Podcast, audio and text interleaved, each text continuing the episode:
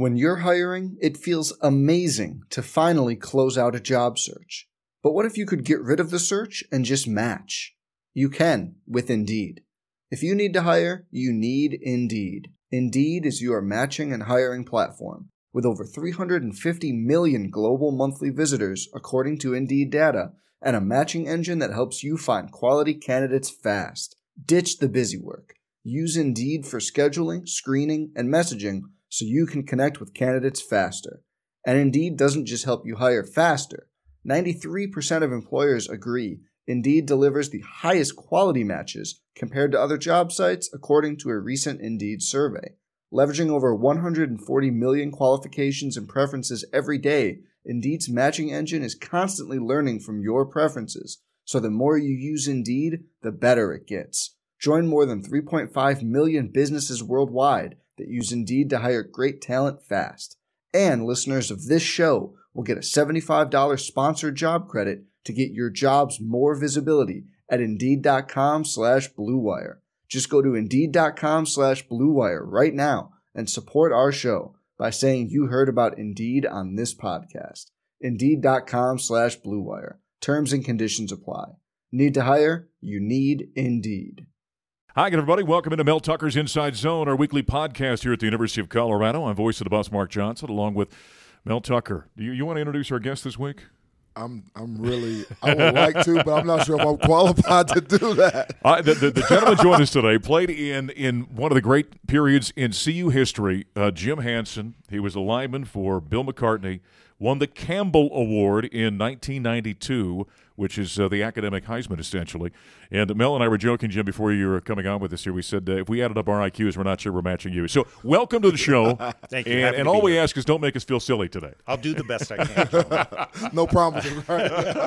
now, folks are going to remember you, obviously, but, but kind of bring us up to date what you're doing now. And you're doing some fascinating, fascinating work. Oh, well, thank you for, for saying so. So I've got, you know, my trajectory since I left Colorado back in 93. I went off to Oxford. I was a Rhodes Scholar. I spent uh, seven, eight years there getting mm. my PhD. Very nearly stayed, uh, but had the opportunity to come back to the United States and took a faculty position at MIT. And so I was doing my faculty thing, writing papers and training students and teaching classes, having a great time. And had the opportunity to take a sabbatical out to an organization called the Naval Research Laboratory, um, the Marine Meteorology Division in Monterey, California. And uh, got out there, and I really, I just loved the location. I loved the science that they were doing and I spent my six months sabbatical trying to make a position for myself there. Was successful. Um, went back, I quit MIT, and then went out to Monterey. And I've been there for about 13 years now, which is the hmm. longest mm. I've been anywhere, I think. Right. And I worked my way up. You know, uh, no good deed goes unpunished. yeah, I did a bunch of science, a lot of great science stories. I could tell you if you're you're interested. Uh, science for the Navy is is really special. You know, it's huh. it's it's doing atmospheric science, but it's applying it to things that the Navy cares about. So, for example, piracy I worked the piracy problem. I've worked drug interdiction. I work uh, anti-submarine warfare, things like that, and, wow. and, people in the division do. So now I, I run the place. Now I'm, I'm, I'm the head of the place, and you know, so we we work real hard to try to understand the the atmosphere and ocean environment better. Okay. So that we can better simulate it, better predict it, and help the warfighter make better decisions and keep us all safe. Wow. And I, I, talk about football, and he coaches it. That's what we do. That, that's that's what we do. Don't sell yourself short, gentlemen. Don't sell yourself short. You know, I think, of, Coach, I think of my job very similar to your job. So, you know, my kind of um, mission statement, if you like, is you know I, I, see my role as trying to help my scientists and help the um, uh, support staff uh, achieve more than they'd be able to achieve on their own. Mm-hmm. Right to um, help them realize the, the the beauty and the value of of selflessly working together towards a common goal, mm. right? To, yep. to help them be uh, responsible and to help them change change the world for the better. Hmm. And I think you do something very similar here at CU with these young men. Yeah, that's what we try to do, and uh, it's a huge responsibility, but it's a lot, it's a lot of fun. What what's the um, what are some of the differences like working in the private sector as opposed to doing government type of work? Oh, well, I would love to be able to answer that question, but I've never worked in the private sector, so I have absolutely no idea. I could I could speak to the I could speak to the joys of working for the government. Right. What, what are they? Yeah. So uh, I think the I so I'm all about service. I've mm. always been. I was an offensive lineman for heaven's sake. Yes. So, so you know, yeah. you get used to turning on ESPN after a really great game and you know, where your your running back had 200 yards, and they talk about the running back getting 200 Right. yards. They don't Yeah. talk about the lineman, You have to be selfless. right? So you got to be selfless, and so that's always been my gig. I'm, a, I'm I'm all about service, and I think working for the government is perfect for that. You don't get rich working for the government, but you have a very comfortable life, uh, and you really do have the opportunity to make an impact. And so for me. Um, I just love being on the inside. I'm working on problems that are, no kidding, helping keep the country safe, and, and it it makes it really easy to get out of bed in the morning. Um, you know, it, it makes me feel like you know the things that I'm doing has value. Yeah. Jim, how does somebody now? Now I'm going to get into stereotypes here for a moment. Moment, okay? People think of athletes and that you know we're just big brutes and you know we run out and run into each other and on and on and on. For a guy who has always been involved in cerebral things, how, how do you balance that with being a guy that ran into people for you know four years Yeah, ago? that is that is a really great question. I, I I sort of ruminate on that off and on. I think I think that at the time when I was a player here, I talked a lot about uh, having a switch. And you know, you got one switch where you're on the football field and you're you're very aggressive and focused. Then you have another switch where you're you know you're in the classroom or you're doing your homework and stuff like that. But now with perspective, um, you you do have to isolate those worlds. But I think the the skill sets are very similar. It's about um, you know it's about you know grit and grind right? Sure. it's about uh, working together as a team you know so if it's uh, you know on your offensive line or on the football field or if it's with your you know group of friends that you're studying with you know trying to figure out something you know some hard problem uh, it's it's really it's really the same skill set. It's about relationships you know relationships with your teammates relationships with your classmates um, so really it's, it's all the same thing i was just lucky i guess genetically lucky yeah. um, that I had the ability to to do to excel at both things. The, the big difference would be you don't have bad knees from doing what you do. now. Oh, Jesus, so true. Bad bad knees, bad shoulder, bad back. Yes, that's true. But you know, I- I'd do it all again in a heartbeat. Absolutely worth it. Jim, I would assume that you you did fairly well academically in high school. Mm-hmm. So, um, how'd you choose CU? What a great question. So I love telling this story. Thank you. You're The, welcome. Um, so back in the day, you know, I hear stories about how recruiting is done now. Um, uh, back in the day, it was done very differently, you know. And I remember uh, these uh, postcards would get mailed out, and you'd put out your name, rank, serial number, you know, on it, kind of thing, and then you'd mail them back, and you find your way into some database or something Right. like that. And so, okay, so I'd get these and I'd fill them out, and, I, and it sort of my routine was I'd get home, and my mom would have you know this pile for me on the on the kitchen table and i'd grab it i'd go to the bathroom i'd sit down do my business and uh, flip through them and it, there's a trash can right right next to me right so i'm like okay i'll do this one no i won't do that one yeah. and i remember going huh the golden buffaloes i never heard of the golden buffaloes and i, I threw it in the trash Now remind people where you grew up. Oh, I'm sorry. This is in. Seattle, Washington, Seattle, right. back in. So Yeah. this would have been like 1987 or something. Okay. Wow. Um, I didn't think anything of it. Uh, well, it turns out, unbeknownst to me, my mom would follow me into the bathroom and uh, would go through the trash and take everything in there that I had thrown away, and she would fill it out herself and mail it back. And so then, just one day out of the blue, I got a call from a recruiter here at the University of Colorado. I'm like, oh, wow, how'd you get my details?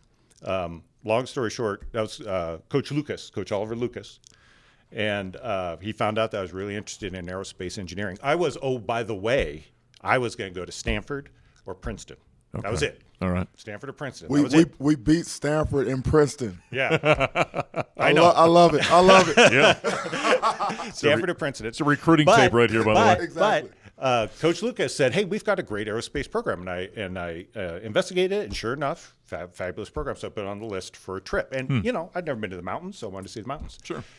And so, you know, the story goes, and of course, everybody who's played has a recruiting story, right? But I went out to uh, Stanford. I really didn't like the coach. I really didn't like the players. I went out to um, Princeton, and I think I went to Dartmouth too. And there was just, there was no, it wasn't a real program.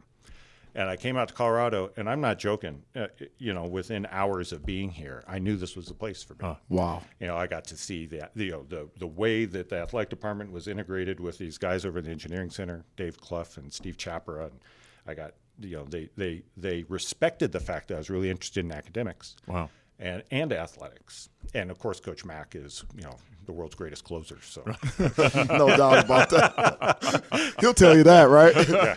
yeah, That- so that- that's that my story. Yeah. So it became an easy decision from there on. It was. It's like so many things in life. So many things in life are serendipitous and obvious. So, but it's you know, if I had um, if I had limited myself, or you know, thankfully my mom helped me not limit myself. But I'd limit myself, so I never would have come out, and I never would have known. And when I talk to young scientists or high school kids or college kids, it's that's a story I like to tell. Is you can't expect as a youngster, you can't expect to know really where you want to be and what you want to do and what's going to make you happy. You can have a good idea about it, but you always want to be thinking about it and, and looking at new opportunities. Because if I look back on my life, every major event can be traced to some serendipitous moment. Isn't that truth? Yeah, it's just crazy. When, while you were a player here, um, you're balancing academics, athletics. You know, when did you find time to to study? Oh, I studied all the time. I was fabulous at time management. In fact, I had an easier time maintaining my grades in season than out of season. Because when it was in season, if there was a spare moment, Sure. I mean, 15 minutes, I was sitting down and cracking a book. Um, whereas in the off season, you feel like, oh, I've got all this time. I'm gonna, you know, I could take a break, and then you kind of end up behind the curve and having to catch up. But that's another one where the program was really super supportive of me. They, uh, you know, we'd go on away games. Um, they would give me breaks on team events and things like that, so I could be in my room and study and um, study on the airplane, study, you know, between getting taped and going out on the field, just any time that you could. But it's you know, that was something that was very important to me. It was very important to me to excel on the football field. It was very important to me for to excel in the classroom because I could do both, and I didn't want to uh, shortchange myself in, in either.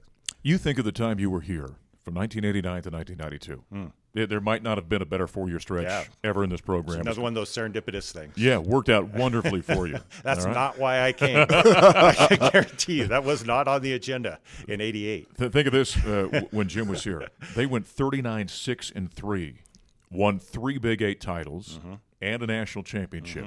Yeah. What, as much as you study Mm. and, and kind of analyze everything, what made that team great? Obviously, talent, you know, but, but a lot of teams have talent. What made that group special? Yeah. So when I look back on it now through the prism of, of, of my role in life now in my organization, um, I, yes, you had to have the talent, but I think it was the there was a very special alignment of leadership here at the university at the time. So you had Coach Mack, who you know who'd just gotten a real vote of confidence from from the university after having a not a great year, and they came back and they extended him. Um, you had Bill Marolt, fabulous man, you know, great coach in his own right as athletic director, and then you had Gordon Gee as the president, then who you know who understood and valued um, uh, scholar athletes and athletic programs.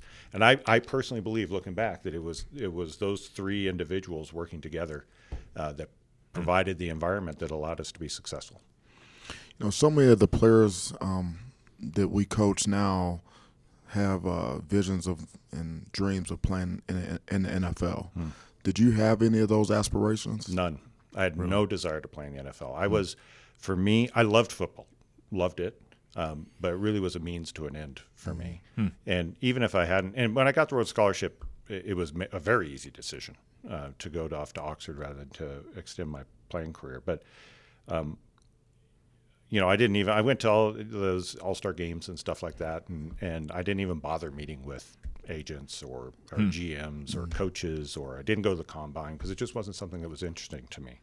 I'd heard a lot of stories from folks who saying, yeah, it becomes more like a business, and and you know, I played for the joy of it. I played because I loved my teammates, and and I look back. I'm sure anybody who's played will tell the exact same story. Is that I don't remember any of the games really. I mean, I remember some of the outcomes, but I remember the feeling of, of being around my teammates and and uh, sweating and working together and achieving something together. Um, and I've been trying my whole life uh, to replicate that. Right.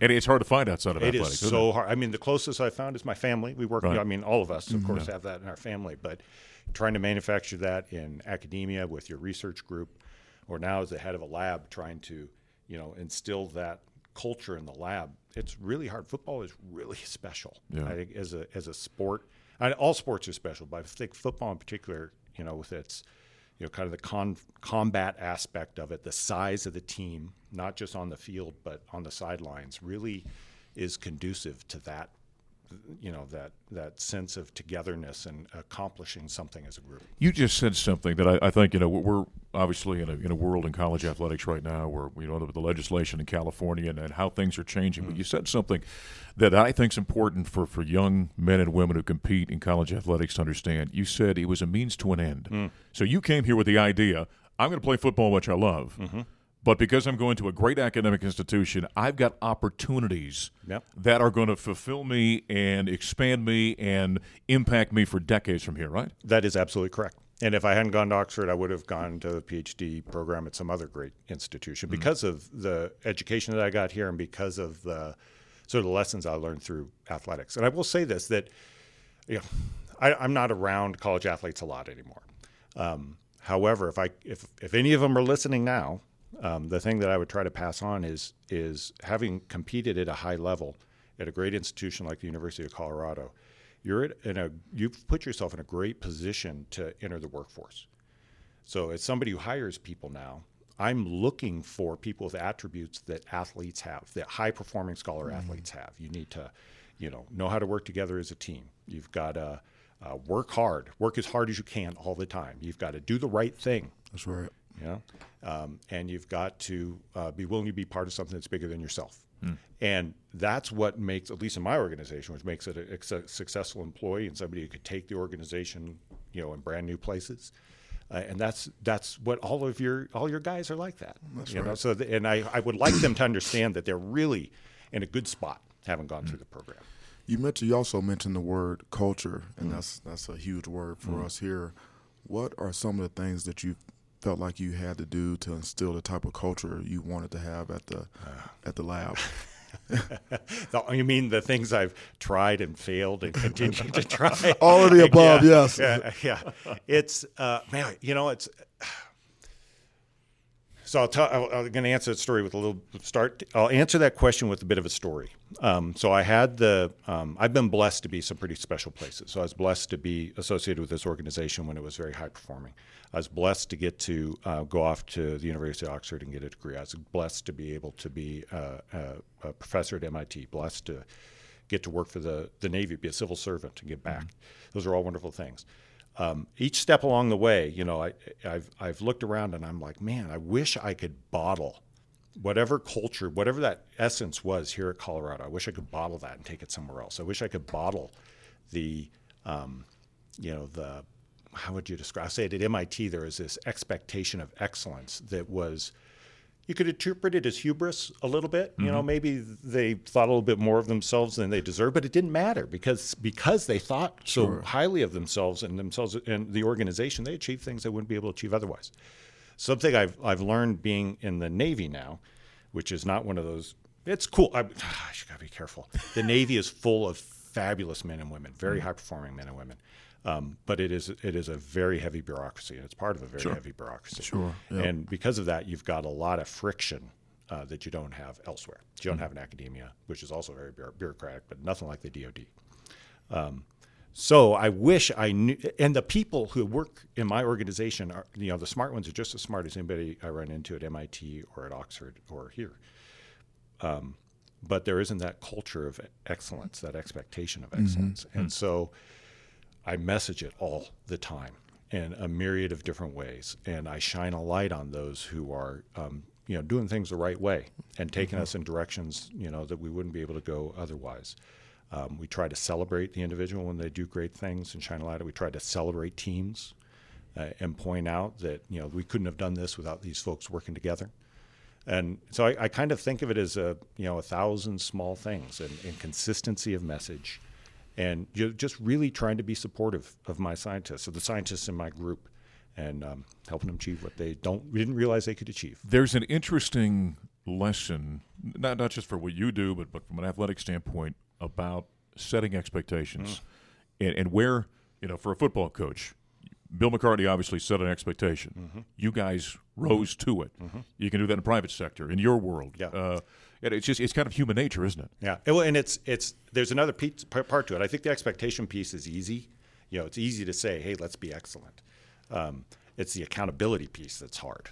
Amen. Right. Yeah. Uh, the accountability piece is where the real work is, and how do you put um, process in place to ensure accountability, and how do you um, coach to accountability? Right? You you don't.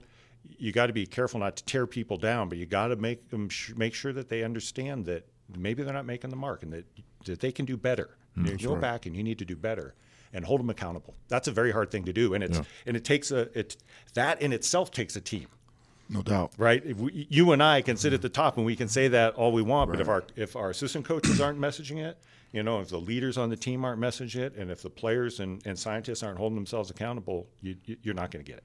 There's no doubt. I mean, you got to be all on the same page, united front, Yeah. to get the message across. You also mentioned the word bureaucracy, and um, so I'm I'm just very interested in politics. you know, Uh-oh. but I don't want I don't wanna- I don't want to put you on the spot. Just a general question. Sure. Um, does it matter with the uh, in the lab and the Navy uh, who uh, who's in office, who's in uh, Republican, Democrat, Yeah. Democrat? Does it matter? Yeah. So um, something I'm really proud of is being part of the Department of Defense, and what I've I've observed is that um, you know the mission of the Department of Defense is to keep us all safe, and there are amazing men and women um, at very high levels in the organization who um, you know, are not deterred uh, by anything that's going on in the executive branch, and are, are laser focused on keep on doing what's necessary to keep us all safe. And and we have the exact same uh, views in my organizations. We we've we know exactly what we need to do as an organization to help the warfighter. Um, and to help keep the country safe. And that's what we pay attention to. That's what we talk about. And there's all kinds of winds buffeting around, you know, that, that's trying to distract you. Um, but that, that's got nothing to do with us. You know, that's that's you know, we, we really try hard to ignore that stuff. That's that's another athletic mindset, right? Good one. I didn't even Right. consider that. One. think, Yes, think about what, what coaches talk about, right? that Control what you can control, and, and and don't worry about the stuff that's that's outside of your sphere of influence, That's right? Yeah. Yeah, know what you're trying to achieve. I mean, I, it's so much of this stuff is cliche, coach. Right? I mean, that's, one That's of the challenges I Yeah. think of as a leader that you you start having experienced. I think we've both experienced Yes. all the, the the wonderful things that can happen um, when you work together as a team and all the rest, and everybody's accountable and holding one another accountable. But when we get to the top and we start saying those things, it comes out as cliche Right. and but it's so true and so you know i'm always looking for different ways um, to tell the message to say look you know that these things are really really important and if we can buy into them and we and we understand where we're trying to go and why and we all work together to try to get there we can do amazing things whether it's as scientists or in, in industry or as a football team Right. What do you think back to your time here? I mean, you, like we said, it's a great period of time to be here. And you talked about the camaraderie and kind of that, that atmosphere that is almost intoxicating. Give, give us a memory, though, that stands out. Something you think back and go, man, that, that was a great moment or a great play or a great time or whatever it might be. Uh, good question. You know, it's. Um, I could probably, you, if you gave me a minute, I could probably come up with a number of them. But the one uh, that it, it's sort of a series of events that culminates in a single image, and I might get emotional doing this one. Okay. So okay, That's so all right. bear with me. We're a supportive group here. Okay, good. We're fine. I'm, I'm in a safe place. I'm looking around the room. I'm in Although safe Lance Carl just walked in, I'm not sure about him. hey, no judgment. No judgment. but it's you know when I got here, our coach was Sal Aunese, um, and and you know if you're here, Sal really was the leader of the team. I mean, Right. that, he was a great man, We, we just had, by the way, the, the, the anniversary of his death here just Yeah. a very short time ago. and um, yeah, I might have to cuddle up with Coach Carl on this one. and um, when you're you know 18 to 22, you are immortal. And you, when you're 18 and 22 in athletics, you're immortal, Yeah. right? Indestructible. And uh, when Sal got sick, you know, at least I'll speak for myself. There's a lot of, you know, denial, you know, all the stages of grief, like no way, kind of thing. Ah, he'll get better. He's tough. Da, da, da. Sure. But over the course of time, watching him, you know, kind of wither away. I mean, he fought the whole way, but watching him wither away and sticking with the team and all that sort of stuff. And he'd always be up, you know, the games. He'd be up in the Dal Ward Center there, and we'd all point up to him during the game yeah. and uh, and then I remember when he passed. I think it was we had a bye week, and then we went off to the University of Washington. That's right. Oh, there it is. There's the photo right I- behind you yeah, here in Mel's conference somewhere. room. Yeah. Exactly right. And Yeah. I remember that so vividly, of gathering in the middle of Husky Stadium there and getting Yep. down on a knee and Yep. pointing up to Sal. And I still I'm getting goosebumps and teary right now just thinking about it. Yeah. and but it, yeah, that's right. That's- That's, right. So yeah. it's in, uh, just I had a whole bunch of family in the in the stands that Right. day. And, and as Jim is speaking right now, that, that photo of the team pointing at the press box there in Seattle is right behind Jim right Yeah, now. yeah, and Yeah. it's. I mean, it, to me, it comes back. I mean, part of it is just uh, being young and, and realizing you're getting a taste of mortality. Right. But I think the bigger part of that is all those guys. We were feeling the exact same thing together at the Mm. same time. Yeah. And where do you get that? Where else do you get that? Hundred men, That's right. hundred men, Yeah. um, rallying around together and supporting one another. It's, Yeah. it's very cool. So that's that's my story. That's my That's impactful. That's Yeah. impactful. From from the outside looking in to the CU football program right now, um, kind of what do you see? What are your expectations? You know, what would you like to see? Ah. Kind of what's the feel of it Sure. for you? Yeah, thanks for asking. I mean, well, let me start by saying uh, uh, I'm deeply unqualified to make any assessment of the quality of the team, the quality of the coaching, the the play selection, anything like that. We finally found something Jim's not qualified to do. How about that? I wouldn't. I would not. And it's I- on tape. We got to record it, right? We are. I would not dream of, of second guessing the coaching staff. Uh, as somebody who, who leads and, and tries to lead, I, I know that everybody's doing the best job that they can. I'm trying really hard. Um, so when I watch the team play this season, what I love is that uh, they don't give up. And it can be, you know, late third quarter, and it doesn't matter. They don't give up. And for me, that is that's that just for me looking back that's far more important and impactful than whether or not we win the game or not. It's for me looking back what i want to see you do is uh, you know build you know compassionate um, loving successful men Right. um, and that's the measure of success. That matters so much more than wins or losses to me. I know that the regents don't feel that way. I know that fans don't feel that way. Uh, but I wish more people understood that that's where the value lies. And that's your, in my view, that's your real value as the head coach is, is, you know, building men to make the world a better place. But Mel, if you think about it, if you build men like that, they make great teammates. They compete hard. They battle hard, and a lot of wins and follow. That's right. It, it falls out. That's right. It, it comes naturally. Um, is exactly the way that I look at it. Um, the winning will take care of itself. Well, I'll tell you what, that's why I came back to college football after being, you know, I was- eight years in college ball, then I went 10 years in the NFL. And I really felt a calling where I needed to come back to college and do exactly what you just talked about. Yeah. Well, and I want if I may, if I can turn the tables real quick, I wanted to ask you uh, questions about you know kind of what were the lessons you learned, or what were the things that you took away? One or two top things you took away of your time? So your last, you were last with the Bears, right? Yep, that was So, my so the most recent, your last couple years with the Bears. What did you take away from that experience? control what you can control. And that was uh, that's really that's huge because here in college ball, in terms of acquiring players and and uh, you know talent and recruiting, you know we identify the players, um, we evaluate them in high school, and then we recruit them, we sign them, we coach them, and all the way through to the NFL or graduation or whatever it is. In the NFL, it's not like that. You know, you coach, the personnel department, the GM, the scouts, they mm-hmm. pick the players and they say, okay, here you go, get it done. Mm-hmm. And so that's, uh, you know, after being at places like LSU, Michigan State, Ohio State, and recruiting, you know, first round picks every year, and you go to the NFL, it's totally different. You mm-hmm. have to say, okay, this is my this is my job. Okay, um, I'm going to be held accountable to do the best I can with these guys, get the most out of them, and and really ex- accept that. Uh, one of the other things that I learned, and this really helped me over the years, is that in the NFL you have a wide range of um, experience with players. So I could be coaching Julius Peppers, who's been in the league 12 years and is you know making 15 million dollars a year, and right next to him I could be coaching a guy who's an undrafted rookie free agent that's making you know rookie minimum, and um, you can't coach them all the same, but you have to be fair in order to, to have the respect of all the players. Yes. And so as long as you fa- you're fair with them, um, you've got a shot to coach them. And you know, people always ask me, you know, how how do you coach guys that make more money than you? How do you coach guys that are your same age? How do you coach these these you know these millionaire guys? and uh, my in my experience, the the guys who were the best players, who made the most money, uh, the difference makers, those were the easiest guys to coach. Ah, interesting.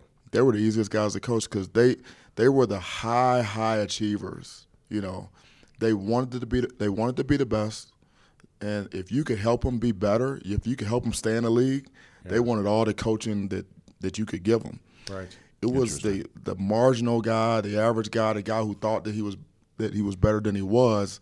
Those were the guys where you really had to have a plan every day how you're going to deal with them because they just didn't get it, you know. I love that. Yeah. Jim, you're, you're nodding your head. Are you finding the same thing? I, I'll bet there are, are any any leader listening to this podcast is going, "Oh yeah, Yeah. I totally get that." Um, so let me ask you this question, if I may follow up. No, go ahead. So, so did you find? Um, did you get a bigger return on investment by giving, you know, uh, paying more attention to the high achievers, um, which I presume meant you had to give them relatively little, given that where they were, or investing in the low to mediocre performers? Does that does my question make sense? Like, Yeah, it where makes did a you, lot of sense. Yeah, where did you focus your efforts? Um, my philosophy is that you really had to do a great job at the bottom of the roster um, because you're only as strong as your weakest link. And um, the the high achievers they really pay attention to how you treat the other guys. They pay attention. You know, you, you, they want they don't like it when you try to pick on a guy that's not a really good player or pick on a rookie that type of deal. You know, it's all about respect and, and being professional. Um, but um, you know, the high achievers um, and the best players, I mean, they needed a lot of work as well because, I mean, it's hard to stay at that level, you know, and maintain that and the consistency that, that we talk about. But those guys towards the bottom of the roster, um, and that's really, um, really, that's the bulk of your team, you know, because people think that everyone in the NFL is a millionaire, but there's typically seven to ten guys on a 53 man roster that are making a million dollars or more. The rest of the guys are minimum guys Wow. right? So, um, and you you make your name as a coach uh, in the NFL with the GMs and the owners. What based upon what you can do with those other guys, you know, because it's it's a it's a salary cap, you know. So, can you get a guy that was maybe a late round pick or or a free agent? Can you get him to play at a starter level or sufficient backup level? And I mean that's that's kind of that's better for everyone if you can do that. No, that's super interesting. Yeah, that's, uh, some insight. I guess it's obvious when you say it now, Yeah. uh, but I had no idea. I just decided I'm more interested in Jim's interview of you than I am of our interview of him. What do you think of that? I'm, I'm honored to be interviewed by him. I mean, it's like Jim, how often, Let, do let you, me get. Hold on. Let's get questions here. how often do you get back? Do you get back? I know, I know you and I've crossed paths before, but how often do you get back for a Back ball to game? Boulder? Yeah. Oh, I get back well uh, quite frequently actually. So, um, so my science is atmospheric science, and uh, here in in Boulder is the National Centers for Atmospheric Sure. Research, which is a world class research institution. So, I get back. Um, you know, we have science meetings here. I was just on an advisory panel for one of the groups up there. I think I'm coming back in a month for another advisory Okay. panel. So I get back quite often. I try to kick around the athletic department, say hi to the folks who've been around for 30 years or so, and from in one form or another. Um, it's great. Um, it's great to get back and, and say hi to folks. But I tell you what, man, the traffic in Boulder. little different. a little different than 1992. Yeah. Yeah. Something tells me you can come back to and talk to the fellas anytime, right? You, you you're always welcome. Oh, to well, come thank you, back Coach. and- Appreciate and- that. And talk to the team. Before we let you go, I I can't I can't resist. I got I have one like special question I have to ask you. I'm ready. In your bio here, it says uh, graduated CU with a 3.94 GPA in aerospace engineering, Mm-hmm. had six A's and one B plus, Uh oh. six A minuses Yeah. Okay. Yeah. All right. and one B plus. Yep. Can you tell me about that B plus? I can. There's a great story about that. Yeah? Does it still stick in your craw a little bit? Or? No, well, it was a great lesson. Okay. It was a great lesson. Um, so the story goes like this. I was, ah, man, that was like junior or senior year of undergrad. Maybe that was my spring of my junior year. I was taking a dynamics class. It was in dynamics. And uh, You might have to explain to us what dynamics eh, is. just it, it was a, it's a pretty hefty Okay. um, engineering science Okay. class. All right. And I was taking the class, and um, I was doing just fine. I was, I was, I think if I, well, I was doing just fine, but I didn't feel like I was learning anything. Didn't feel like I was learning anything. And so I went to the uh, instructor. This was a bad move in retrospect. I went to the instructor and I sat down and I said, I'd like to drop your class. And he said, okay. Um, and he pulled out his grade book, you know, back in the day when everything was on paper, right? Pulled out his grade book and he goes flipping through it and he's looking at it. He said, What's your name again? I said, All right. Um, he said, and he's looking at his grade book and he looks at me and he says, You're getting the highest grade in the class. Why would you drop? Yeah. And my response was, Well, I feel like this is a really important class and I'm not learning anything. Oh no! Oh, Jim. For a smart guy, that wasn't a smart uh, statement to make, right? So uh, I dropped, right? I dropped. Uh, yeah, exactly. Honesty bit me on that one. Yeah. I could have been more circumspect. Right. yeah. So, anyways, I retook it. I don't know a semester later or something like that, and he kind of kind of got came around and got got me. So what happened? It's a long story, but. He found a way to ding me at the end. I'd earned an A Oh, in that class, but he said, "Oh well, you got to combine what you did for me and what you do in this new class." So it turned out it was a plus. But I like my B plus. I'm proud of my. B Are you really? yeah. Yeah. And the be- perhaps the best thing about it is it kept me off the dais at graduation. so I got to sit with my buddies in the stands, which was definitely my comfort zone. That's outstanding. Okay, now I've got one last question for you as well. There, there is a uh, urban legend that allegedly, when Bill McCartney was switching from the option offense to Kordell's coming in, you're going to throw the ball a lot mm-hmm. more, and did so for the bowl game. And the the story goes that a reporter said to Jim Hansen, "Jim, are you having a tough time learning this new system?" And the urban legend says that a young Jim Hansen said, Well, it's not rocket science, and I know a little something about that. Is there any truth to that story? That does sound like something I would have said. Okay. yeah. Oh, I have no outstanding. recollection of the event, but it's consistent. Okay. It, it sounds like something you'd say. This has been a lot. We could talk to him for another half hour here if we wanted to. So I think, yeah, maybe Coach, you and I can have a little leadership, um, you know, best lessons huddle up afterwards. I like it. I would, I would love to do that. Yeah, absolutely. I so I so much appreciate you coming on. Oh, today. likewise. I really appreciate the invite. It's been it's been wonderful spending time with you guys. Yeah, Jim, thank you very much. Uh, one of the great buffs, no doubt about it. Uh, eh, from uh, 1992, as uh, he won the Campbell Award that year, went on to Oxford, and is doing phenomenal things, obviously, in his life. As we get set for the Buffalo's next ball game after uh, the bye week, uh, Coach M- uh, Mel Tucker and the Buffs have got the Arizona Wildcats coming to town. Good luck this weekend. Thank you. I appreciate it. All right, that's a 2:30 Mountain Time kickoff. By the way, at Folsom Field, it is family weekend. Get your tickets. Get on out there, support the Buffaloes. This game, and I know Melos like to talk about it, but is for as early in the season, first place in the Pac-12 South as it stands right now, early on in the year. But our coverage gets underway. Gary Barnett and yours truly at 12:30 on the Colorado Football Network for uh, Jim Hansen. What an honor having him here today. For Mel Tucker, I'm voice of the Buffs, Mark Johnson. Thanks for joining us this week on Mel Tucker's Inside Zone. Some people just know there's a better way to do things, like bundling your home and auto insurance with Allstate, or hiring someone to move your piano instead of doing it yourself. So, do things the better way. Bundle home and auto and save up to 25% with Allstate. Bundled savings vary by state and are not available in every state. Saving up to 25% is the countrywide average of the maximum available savings off the home policy. Allstate Vehicle and Property Insurance Company and affiliates, Northbrook, Illinois.